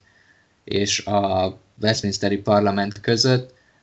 Ugye az SMP-nek a programjában az van, hogy a következő politikai ciklus első felében, tehát a 2021-2026 közötti politikai ciklus első felében, az hozzánk közelebbi felében akarna egy népszavazást kiírni, a, a Boris Johnsonéknál pedig már a hivatalos kommunikáció többször az, hogy um, hát nem, egyszer egy generációban, de azért most már a félhivatalos kommunikáció inkább az, hogy oké, okay, de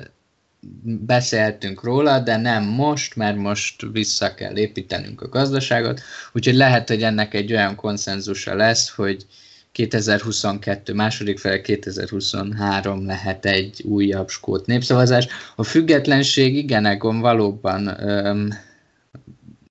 sokkal kisebb a támogatottsága, mint mondjuk fél éve, de még mindig is így van, amikor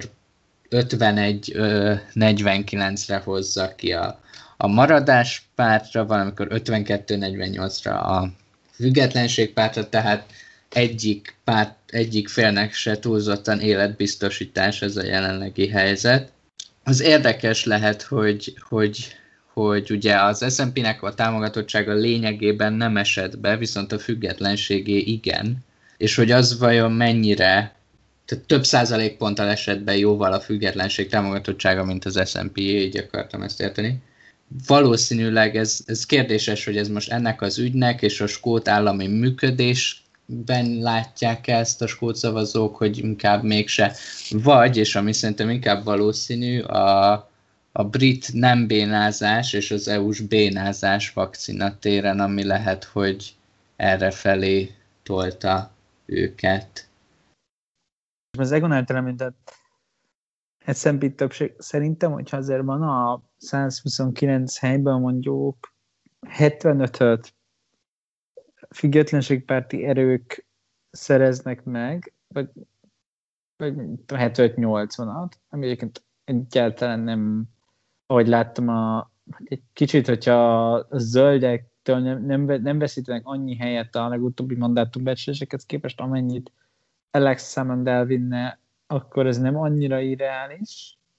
Azt szerintem, hogy elég jó mandátum egy következő népszavazáshoz. Itt, itt inkább az a probléma az SMB szempontjából, hogy azért az S&P ez nem csak egy, ez nem egy ilyen protestpárt, amelyiknek semmi más izeje nincs, csak többséget szerezni, megszavazni, aztán csá, megszavazni a népszavazást, csá, hanem hogy ők valószínűleg kormányozni is szeretnének, addig, és nyilván attól függően, hogy milyen népszavazás erre mindenképpen utána is. És szerintem ez az, ahol, ahol azért valószínűleg Nicholas Sturgeonnek nagyon-nagyon fájdalmas lenne, hogyha Alex Salmondel kellene koalíciós alkukat kötnie, és hát szerintem erről az aspektusról, tehát itt nem csak egy függetlenségi mozgalom, el, ki tud-e harcolni a brit kormányból egy új függetlenség népszavazást, mi van, hogyha nem fogadják el Westminsterbe, stb. stb. van. Hanem van ennek egy, egy ilyen hagyományosabb politikai vetülete is, hogy, hogy ha nincs többség, akkor, akkor koalíció, meg akkor dilelni kell, hogy megszavazzák, akkor stb. És, és hát ez az, amit nyilván az S&P nagyon-nagyon nem szeretne. Illetve hát különösen nem szeretne Egont idézze Obi-Wan Kenobi és Darth Vader viszonyrendszerben, bár én egyébként én személy szerint inkább húzok Sturgeonhez politikai, meg egy csomó szempontból számomra és az ő követőihez, szóval én ebben a szempontból támogatom ezt a hasonlatot, de hogyha maradunk ennél a hasonlatnál, akkor a, a mester és a, pada, és a fellázadt padaván viszonyában nem, nem szeretne a fellázadt padaván, hogy aztán a, a volt mesterével kelljen megállapodnia, hogy, hogy lehessen költségvetés, és Skóciának, hogy lehessenek törvényei. És akkor menjünk a külpolitikára. Jó, külpolitika, ugye um, az elmúlt három hónapban, mióta a Brexit ténylegesen megtörtént, azért eléggé elmérgesedett az EU és az Egyesült Királyság viszonya. Tehát tulajdonképpen még, még tavaly novemberben, amikor még a Brexit nem történt meg, már akkor a Boris Johnson majdnem megszegte a nemzetközi jogot, amikor benyújtott egy olyan törvényjavaslatot, ami alapján az északír kormány egyoldalúan szabályozhatott volna például környezetvédelmi és egyéb szabványokat, ami ugye nem felel meg a Brexit megállapodásnak, mert ahogy beszéltük a januári adásunkban, a Észak-Írország de facto tagja maradt a közös piacnak, és azok a szabályok vonatkoznak rá, amik minden közös piac tagállamra. Ez volt az első ilyen nagyobb összerezzenés, amitől aztán Boris Johnson visszalépett. Aztán januárban volt egy, um, a, amikor az EU Európai Bizottság pár óráig úgy tűnt, hogy aktiválja a 16. cikkeit, és ellenőrizni fogja a, az Írországból Észak-Írországba áramló AstraZeneca vakcinákat, meg egyéb vakcinákat, ami, ami ugye a nagypénteki egyezményt gyakorlatilag sértette volna, és az a 16-os cikkel ez egy ilyen utolsó mencsvárként volt berakva oda, de aztán erről eztől meg pár óra alatt álltak el. Legutóbb viszont a legutóbbi botrány az akkor jelentkezett a legutóbbi konfliktus, amikor a britek bejelentették, hogy ők egyoldalúan meghosszabbítják a bizonyos termékekre az ellenőrzés felfüggesztésének, ellenőrzések felfüggesztésének határidejét. Ugye az történt, hogy a Brexit megállapodáskor bizonyos cikkekre, amik a, az Egyesült Királyságból Észak-Írországba mennek, mivel ugye de facto része Észak-Írország a közös piacnak, ez, ezért uh, ugyanazok a szabályok vonatkoznak, mint hogyha bármelyik EU-s országba mennének, és ezért az ír tengeri határ létrejött, de bizonyos termékekre kitolták, hogy április 1 nem vonatkoznak szabályok. Ilyen voltak, ilyenek voltak például a levélcsomagok, meg, ha jól emlékszem, gazdasági, mezőgazdasági étel termékek. És ezt egyoldalúan meghosszabbította a brit kormány, hogy ők ezt most már október 1 nem fogják megtenni, és emiatt az Európai Unió bírósághoz fordul, és egy ilyen kötelezettségszegési eljárási folyamatot kezdeményezett, mondván, hogy ez egyrészt megsérti a, mege, a Brexit megállapodás és ezáltal a nemzetközi jogot, másrészt a jóhiszeműségi egyezményt is, hiszen ahelyett, hogy ezt megtárgyalták volna a közös bizottságban, úgy döntöttek, hogy ezt egyoldalúan meghosszabbítják, és aztán ennek voltak, nem csak ennek, de a konfliktusok volt, konfliktusoknak voltak folyamányai, nemrég az, e, a, az Európai Bizottság még egyszer meg akarta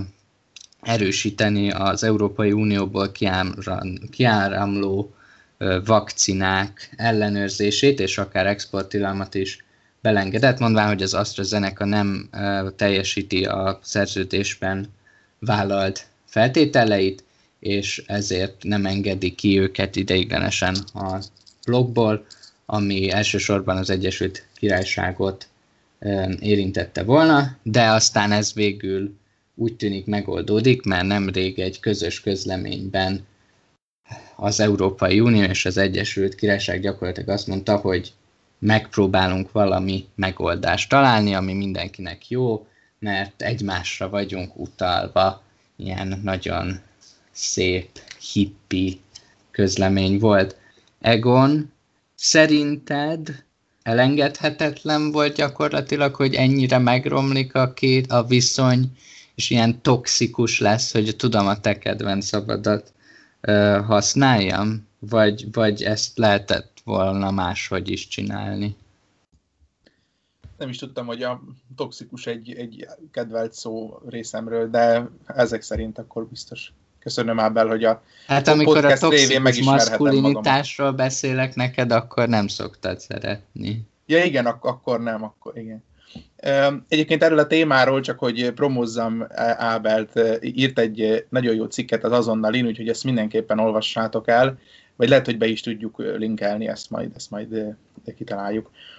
Mm, nem, nem, nem, nem szükségszerű, hogy a kapcsolat így, így megromoljon. Azért fájdalmas ez a dolog egy kicsit, mert az EU már majdnem megegyezett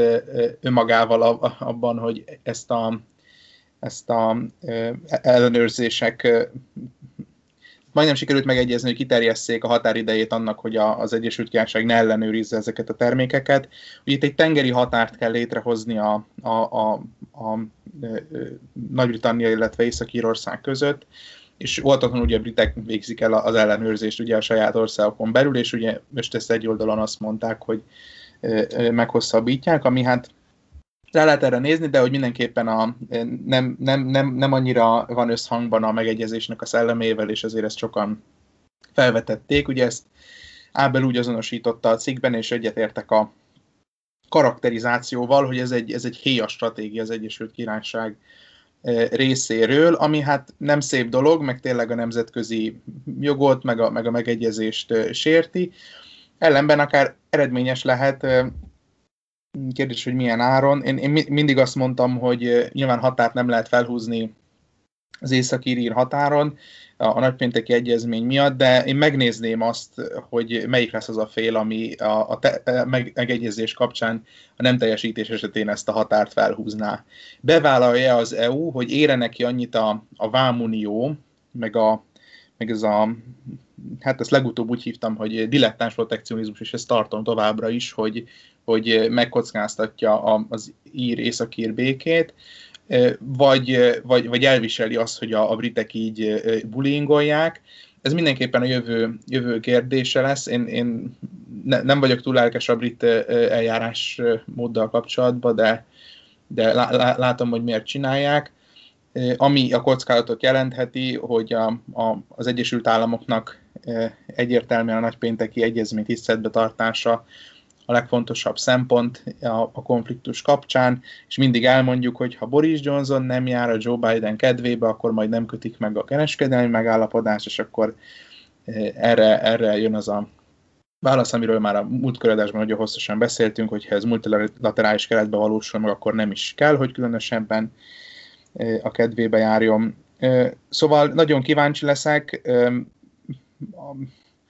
ne, nehéz itt ö, ö, igazságot tenni. Azért ez, ez az esemény felvet a, az egyezmény fenntarthatóságával kapcsolatban bizonyos aggályokat. Iván, szerinted elengedhetetlenül a Brexit folyamánya, hogy ilyen elmérgesedtek a kapcsolatok, vagy, vagy lehetett volna ezt máshogy is? Hát lehetett volna ezt máshogy, hogy mondjam, szerintem tehát azért lehet, hogy lehetett volna, de ezért a kapcsolatok azok a Brexit óta mérgesednek folyamatosan. És lehetett, hogy lesznek ilyen összesúródások. Jó, nyilván arra nem lehet számítani, hogy izé pandémia lesz, és vakcina, és hogy az EU EU, EU-ban elég, hát ez tudás, hogy persze mihez képest sikertelen, de de hogy az EU viszonylag rosszul fog teljesíteni a vakcináció terén, és hogy itt lesz egy vitája az AstraZeneca gyógyszercéggel, ezt, és hogy azt esetleg így egy ilyen Brexit keménykedéssel is próbálná rendezni, hogy akkor, akkor a britek nem kapnak vakcinát, le, lefoglaljuk, hogyha ne, nem, nem testék a szerződést. Nyilván erre a részére természetesen senki sem számíthatott, de arra azért lehetett számítani, hogy azért Boris Johnson kormányát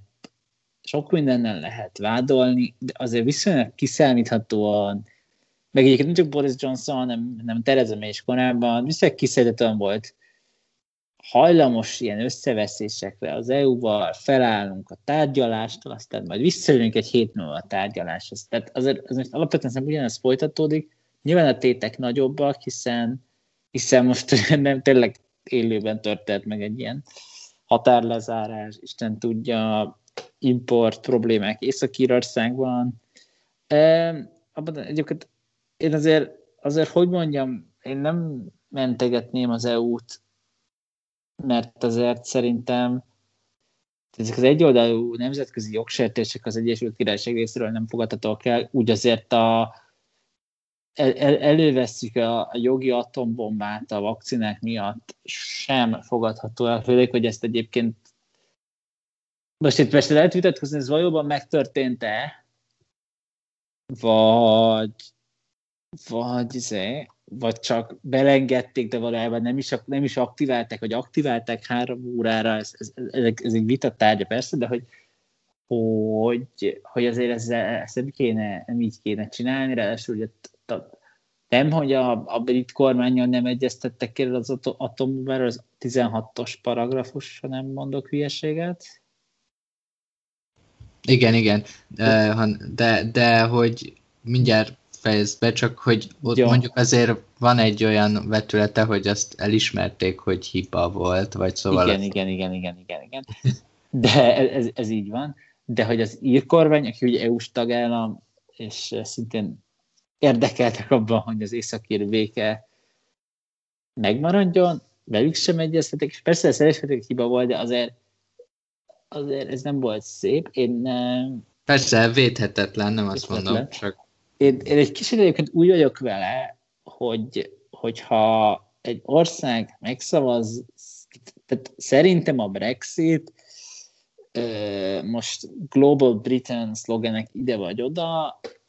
azért ez alapvetően egy olyan politikai projekt volt, amelyik, és most elnézést kérek a hallgatóktól, most előtte belőlem a political theories, de, de hogy egy ilyen Hobbesiánus nemzetközi rendben értelmezte magát, és, és, és olyat képzelt el, hogy olyan,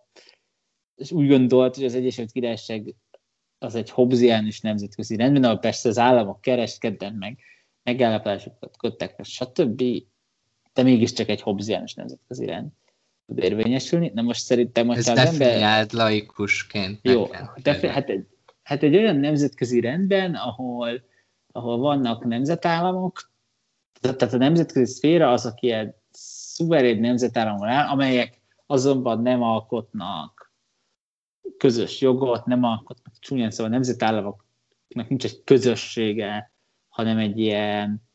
mint Hobbesnál a természeti, természeti állapot, ami hogy, hogy egy ilyen, ilyen mondjuk, csúnyán szólva anarchisztikus, tehát egy ilyen felső hatalom nélküli rendben vannak, ahol minden nemzetállam a, saját érdekeit néz, és ezen, ezen érdekek ezek periódikusan háborúhoz vezetnek. Ugye a Hobbesnál ugye ez a természeti állapot, hogy nincs, nincs politikai hatalom, és nincs társadalom, hanem mindenki próbál túlélni, és ez valójában nem jó az embereknek. De, de ugye Hobbes, amennyire Hobbes is, meg a nemzetközi jog, nemzetközi szféra Hobbesiánus felfogói szerint, körülbelül a, a, a nemzetállamok közötti viszonyt is úgy lehet leírni, hogy vannak független nemzetállam, és mindegyik próbál túlélni, nincs semmi, ami ezeket összefogja. Szóval szerintem ez egy ilyen projekt volt a Brexit, és hogyha így nézik, nekem az, az egy kicsit visszás, hogy, hogy, hogy mi szeretnénk egy független, önmaga érdekeit hurcoló nemzetállam lenni, de azért az EU az ne legyen. Hát az EU persze nem nemzetállam, de, hogy, de, de, de, de hogyha az Európai Unió viselkedik önző zéként, csak a saját érdekeit, vagy vélt érdekeit tekintő protekcionista akármicsodaké, az nem fogadható el. Szerintem ez egy, ez egy nagyon tudathasadásos helyzet, hogy amikor gyakorlatilag számon kérik az EU, hogy miért nem bánik velük úgy, ahogy egyébként ők valószínűleg biztos, hogy ugyanúgy bánnak az EU-val. Uh, nyilván persze az EU, EU-nál is egy kicsit ellentmondásos. Egyik héten jogon, joggal kérik számon nemzetközi volt a, a briteken, a következő héten meg ilyen menthetetlen húzásokat csinálnak. De igen, szerintem arra lehetett, hogy lesznek uh, villongások. Itt nyilván az a kérdés, hogy, hogy itt tehát, hogy lesz egy ilyen állandó, nem tudom, hogy nemzetközi jogi harc az Európai Unió és az Egyesült Királyság között, vagy esetleg egy kicsit, nem, mondjuk már nem Boris Johnson lesz a miniszterelnök, meg egy kicsit már mindenki, kicsit kimegy a, a Brexit kérdés, még a mostaninál jobb, is jobb, sokkal jobban a köztudatból, tehát, hogy, hogy, hogy, hogy, hogy fog-e konszolidálódni, de kialakul egy valamilyen státuszkó, nyilván a, az, hogy az átmeneti intézkedésekkel mi van, az, az nyilván már akkor nem lesz érdekes, remélhetőleg AstraZeneca vakcinákról se fogunk többet hallani, már azért, mert ez nem lesz egy érdekes politikai kérdés, nem azért, mert egyébként mindenki, minden hallgattunk menjen el és oltassa be magát, amint erre lehetősége van, ezt most mondjuk el, de de tényleg az az érdekes, mert ugye, hogyha ez egy állandó, állandó jogi hercehurca lesz, akkor tényleg előfordult az, hogy egyik fél azt mondja, hogy na jó, tudjátok mit, kemény határ. És annak nyilván elég, elég rossz következménye lenne Észak-Írországban. Ha itt arról van szó, hogy most egy két éves átmeneti, amíg a átmeneti periódus van, ameddig a britek szeretnék húzni az időt még egy kicsit, az EU meg EU szerint X módon kell értelmezni az Y paragrafust, a britek szerint Z módon, ezt nem tudok megegyezni, de majd egy idő után ki fog alakulni egy, egy, egy status quo, meg egy, egy, egy jogértelmezés, az akkor persze szerintem, szerintem ez egy, ez egy kevésbé érdekes, hosszú távon egy kevésbé érdekes kérdés, hogy ezt emlékezni fogunk rá. Igen, emlékszünk, amikor bíróságra mentek a X, Y paragrafus értelmezése szerint. Mondom, az a jobb helyzet, hogy persze egy kicsit mindenki, lenyugszik, a politikai, ugye ennek azért van egy politikai, ezt a britek is szeretnék megmutatni az EU-nak, meg az EU is szeretné megmutatni a briteknek, remélhetőleg ez is, ez is véget ér. És hogyha ez véget ér, és, a, és kialakul egy, egy status quo, akkor az hosszú nem lesz baj. Hogyha nem alakul ki egy status quo, és a britek még 30 év múlva is meg akarják majd mutatni az EU-nak. Az EU meg 30 év múlva is meg akarja mutatni a briteknek, és mindig lesz egy olyan termék, ami, amit az EU nem szeretné, hogy importáljanak az Egyesült Királyságba, és be, akarja zárni az északír kicskaput, és én nem tudom. Már hogyha egyébként létezik az északír kicskapu, és nem csak az Európai Bizottság döntéshozóinak a fejében létezik az északír kicskapu, de ez, ez egy mellékes kérdés na akkor, akkor ez hosszú távon egy komoly probléma, és, és hát könnyen vezetett tényleg civil polgárháború az Észak-Írországban, adott esetben Észak-Írország mondjuk úgy, hogy de facto függetlenedésre fejez, tehát valamilyen olyan, olyan politikai helyzet alakult ki, hogy egy Észak-Írország az lebegni fog a semmiben két ország között. Nekem engem arra emlékeztet ez a viszony, mint egy friss vállás utáni volt pár, akik nyilván borzalmasan éppen nem szeretik egymást, és mindenáron ki akarnak tolni a másikkal, de azért lehet, hogy mondjuk majd, nem tudom, 20 év múlva, amikor a gyerekük végez egyetemen, vagy a középiskolában, akkor már hajlandóak lesznek egymással biccenteni és mosolyogni. Nyilván nem jelenti azt, hogy újra összeköltöznek, de valamennyire normalizálnak, és akkor lehet, hogy ez, ez, ez, ez pár év múlva be fog, be fog következni az EU és az Egyesült Királyság között is. Még az jutott eszembe, hogy, hogy például a mostan legutóbbi vakcinás mizériánál azért most azért elég kemény retorika volt, hogy az EU mondta, hogy majd betiltja az, az, az AstraZeneca kivitelt, mindenki éppen, és főleg oda, ahol sokkal jobb vakcinálás folyik, és azokba az országokba, akik nem küldenek nekünk vissza különben se semmit, és akkor erre mondták a britek, hogy de hát nekünk mennyire szuper szerződésünk van, és kit érdekel, ami a Britanniában gyártódik vakcina, az a miénk, kérjük, ami a Hollandiában gyártják is, mert az is jogunk van, és akkor ez, ez után úgy néz ki, hogy valószínűleg csak keménykedés volt, és, és az a közös nyilatkozat nekem úgy tűnik, hogy azért úgy kiderült, hogy azért lesz valami kompromisszumos megoldás is, és ami, ami hát egyelőre senkinek se ciki, de, de ki tudja, hogy, hogy, hogy mi lesz belőle. Az utolsó záró kérdésem ezzel a külpolitikával kapcsolatban, hogy, hogy szerintetek, Iván, te picit válaszoltál már rá, de hogy mennyire fenntartható ez a mostani északír protokoll helyzete és az Észak-Írország jelenlegi Egyesült Királyságban betöltött szerepe. Jó, én is ezzel zártam az előző megszólalást, hogy felvet aggályokat, most én nem, nem, nem tudom, nyilván nem látok a jövőbe, meg ez egy egészen spekulatív dolog. Én azért vagyok bizakodó unionista szempontból, mert én tényleg én, én nem gondolom azt, hogy még egy durva jogsértés esetén is bármelyik fél itt megkockáztatna a polgárháborút azzal, hogy felállít egy, egy, egy kemény határt. Ezt, ezt, nem, ezt nem látom jönni. Tehát az, hogy a, az Egyesült Királyság vagy a jelenlegi vezetőknek van egy, egy, egy erős öntudata, egy, és az a koncepció alkodik, hogy az Egyesült Királyság egy ország, és hát hagy szállítsanak már élelmet Észak-Írországba, ha ők akarják országon belül. Én azt gondolom, hogy ez a, ez a tudat erősebb lesz hosszú távon, meg rövid távon is értelmszerűen erősebb, mint a, az egyre szerintem egyre inkább halódó ilyen politikai föderalista EU-s tudat. Mert itt, mert, itt, mert itt ez a kettő dolog ütközik és hogyha ezt a nagyon gyakorlati konfliktus most a, a, az eszméknek a konfliktusára butítjuk le, akkor én azt gondolom, hogy a, a brit unionizmus, az európai federalizmust az rövid és hosszú távon is, is verni fogja. De egy kicsit elszálltam. Nyilvánvalóan a, a, az északír ír egyesülésnek a valószínűsége ezzel a megállapodással nőtt, de én azt gondolom, hogy akár, akár 20, akár 30 éves távlaton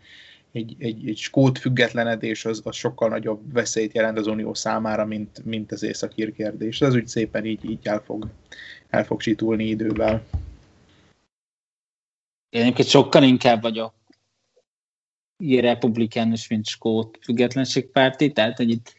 én, én, én, én, én a skótoknál skót kérdésen elég biztosan unionista vagyok, az ír kérdésben már sokkal kevésbé, ezt meg kell, hogy valljam, és én, én vitatkoznék, szóval itt nem az európai föderalizmus harcol skót az unionizmusra, hanem természetesen a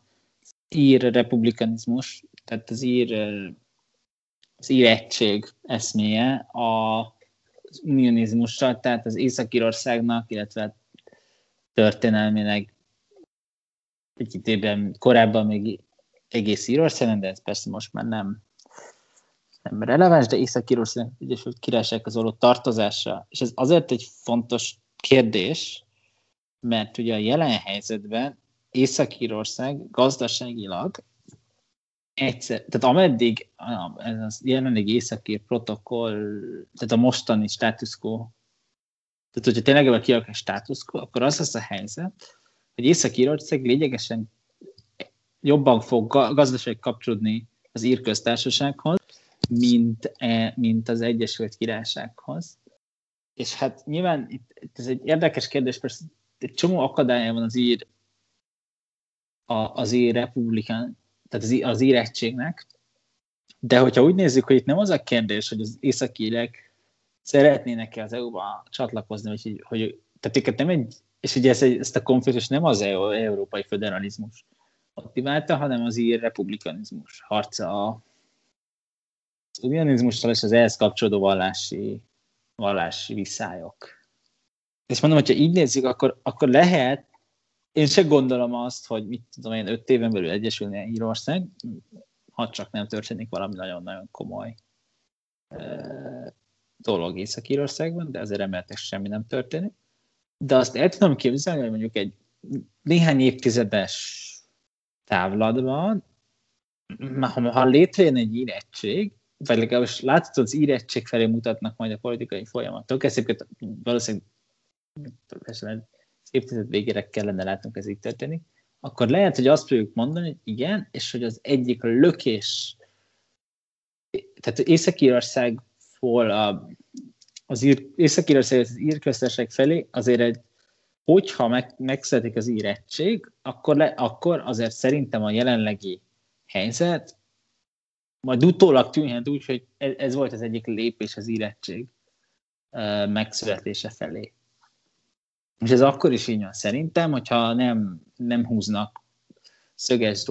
a határa, nem, nem tör ki egy újabb polgárháború, nem, nincs, nem, nem alapítják újra az IRA-t, amit azért persze remélem, hogy nem fognak. És egyébként akkor is, hogyha a, ha ez egyébként szintén, szintén nagy hagyományokkal bíró unionista, terrorista mozgalmak sem triggerelődnek túlságosan azon, hogy vámhatár van az írt tengeren, mert ugye azért itt is ez, ez is volt egy, egy probléma, hogy, hogy azért a belső határ is egy nagyon sok emberek, embert sért. Tehát, hogyha úgy nézzük, hogyha az Írországon belül határa tekintünk külső határként, az ugye sérti az, a republikánusok és a, akik ugye jellemzően katolikusok érdekeit, vagy érzéseit, meg érdekeit, de ugyanígy azért a, a belső határ megerősítése sem nagyon sem, sem szimpatikus egy csomó embernek, szóval ha még ezeket abszolút eltekintünk, hogyha létrejön egy érettség a jövőben, akkor, akkor én valószínűleg tartom, hogy a mostani status quo, tehát a várható status quo, a, annak az érettségnek a kialakulásához hozzájárult. De persze, ha, ha sose jön létre érettség, vagy mit tudom én, mi fog történni a jövőben, ne, nem vagyok én Nostradamus, akkor persze lehet, hogy ez, ez a történelmen úgy fog tűnni, hogy anomália. Ez, ez lehetséges. Tehát lehet egy az Egyesült Királysághoz tartozás győzhet hosszú távon Észak-Írországban, de azért nem gondolom, hogy itt, itt, itt és, és, és azt nem gondolom, azzal egyetértek, hogy az európai föderalizmussal szemben a brit unionizmus tudna győzni Észak-Írországban, mert ez egy népszerűbb eszme, hogy úgy mondjam, de azért ugye az, itt, de hogyha az ír republikanizmusra vetjük össze, hát azért ezt tudjuk a történelemből, hogy, ez a két eszme ez nem igazán tud egymás felett diadalt aratni, hiszen azért nem véletlen, hogy az Észak-Írországon ugye hatalom megosztásra alapuló kormányzat van, tehát az unionisták és a, a nacionalisták vagy republikánusok azok közösen kormányoznak, és nem véletlen, hogy azért az, hogy azért az, az írköztársaságnak is, is formalizált beleszólási lehetőségei vannak Észak-Írországban. Nem véletlen, hogy ennyire ragaszkodnak azért a, a, az ut- utazási, tehát a, a határ nem hatásságához, hogy ilyen, ilyen fogalmazzak, nem véletlenül vannak kialakult mechanizmusok arra, hogy hogyan tud Észak-Írország adott esetben az ívköztársággal egyesülni, vagy csatlakozni, mit tudom én. Szóval ezek, azért ezek nem véletlen vannak, van így, mert hogy, hogy itt, itt nem az történt, hogy a polgárháborúban győz, győzött az unionista fél, hanem az történt, hogy a polgárháború senki se győzött igazság szerint hanem békét kötöttek. Ami egyébként szerintem egy teljesen jó dolog, hogy egy polgárháborúban csak vége van, és egyik felett. Hát igazából a jobb persze az van, nem, nincs is polgárháború, de, de ez nagyon messzire vezetne. De hát, de mondom, szerintem itt alapvetően ez a, hát a, a brit unionizmus szempontjából a veszély, hogy, hogy egyszerűen kvázi gazdas, hogyha gazdaságilag sokkal erősebben integrálódik Észak-Írország az írköztársasághoz, mint az Egyesült Királyság, tehát van egy gazdasági divergencia Észak-Írország és, a, és Nagy-Britannia szigetek között, leegyszerűsítve, akkor azt azt esetleg követheti majd egy politikai divergenciás az írkasztársághoz, meg egy politikai konvergencia, magyarul a Észak-Írország csatlakozhat esetleg az írköztársasághoz. É, igazából én is ezt abban a szempontból közelíteném meg, hogy van egy országrész, ami gazdaságilag gyakorlatilag jobban van integrálódva